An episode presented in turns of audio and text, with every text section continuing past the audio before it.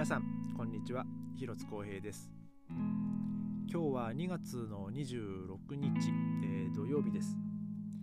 えー、まあ、今日のベルリンはですね、まあ、その天気云々じゃなくてですね、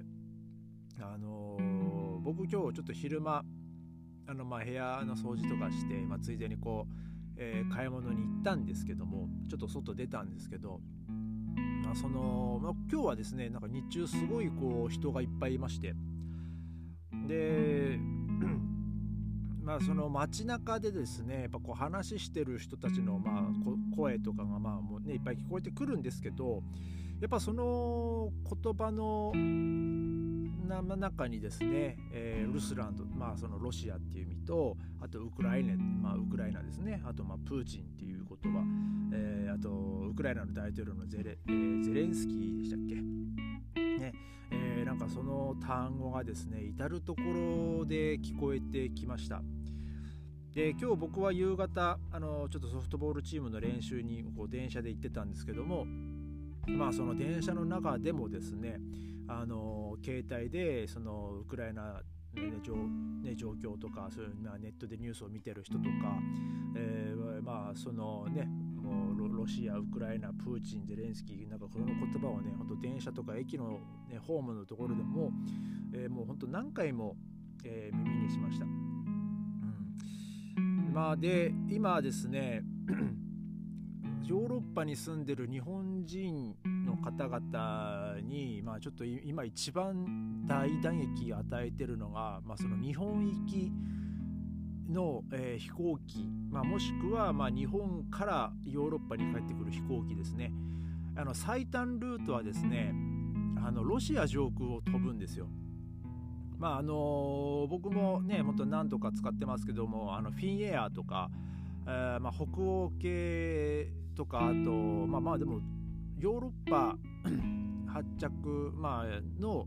えー、飛行日本行きの飛行機は大抵ロシア上空を通るんですよね。ただ、えー、今こういう戦争状態になったっていうことであのもう飛行機はですねあの民間の飛行機はロシア上空を飛べなくなってるんであのもう本当にキャンセルが相次いでるそうです。でもう本当に今日本当に昨日今日でねあの飛ぼうとしてた人たちはですねもう本当にいきなり飛行機がキャンセルになっちゃったんでまあ飛べないっていう状況になってるみたいでですね。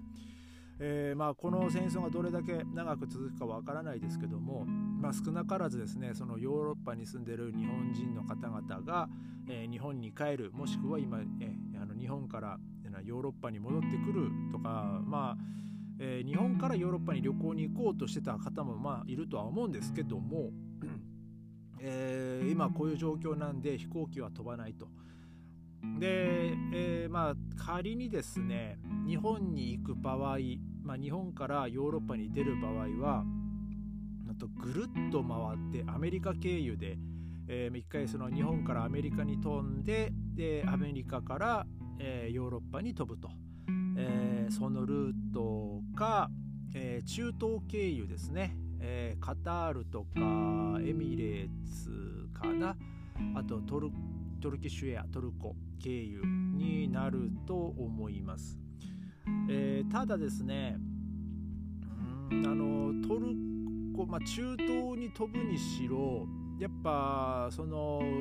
まあ、ウクライナ上空ではないですけどまあ多分あ僕もねその一回そのトルコと、えー、カタール航空は使ったことがあるんですが、えー、まあ、その時はですね、えー、まあまあ基本的にその,、まあ、そのまま一直線に、まあ、南の方に、まあ、南東かな距離でいうあの方方向でいうと、えー、南東の方に飛んでいくんですけどもまあちょっとねやっぱ怖いですよね。あの、まあ、ウクライナの近くを飛ぶっていう多分飛ぶと思うんですよね。うん、で、まあ、トルキッシュエアの場合はもう本当に、ね、黒海の近くを飛ぶので、えーね、本当あのウクライナのこと黒海に面してますから、えー、だからそういう点でねちょっとやっぱこう怖いなっていう気はしますね。あの数年前にもですねあのロシア軍はあの民間機に向かってミサイル撃ち込んで墜落させたりしますからね、えー、なんかそういうことも考えるとやっぱりその戦その戦争状態になってる地域の近くを、まあ、まあもちろん航空会社も飛ばないとは思うんですけどそういうね航路はね、えー、まあ、ちょっとこう遠回りすると思うんですけども、うん、なんか今ねそういう状況に、えー、なっております。えー、まあまあ、僕はですねとりあえず、まあ、その日本についてもですね結局隔離があ,、ね、ある上は以上はあのまあもう僕は帰らない帰らない日本には帰らないとは言ってるんですけど。うんまあただね日本側が今度ねあのコロナのねその入国に関する規制をこう緩和したっていう、まあ、ニュースもねありましたので、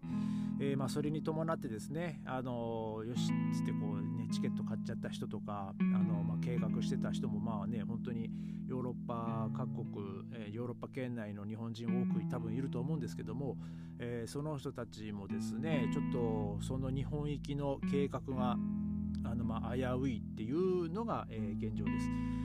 で、えー、その逆に日本からヨーロッパに来る場合もですね、えー、まあ、ちょっと最短ルートでは多分飛行機は飛ばないので、えー、まあ、その逆ルートですねその、まあ、アメリカ飛んでくるか、うん、で、まあ、もしくはその中東経由かっていう感じですね。まあ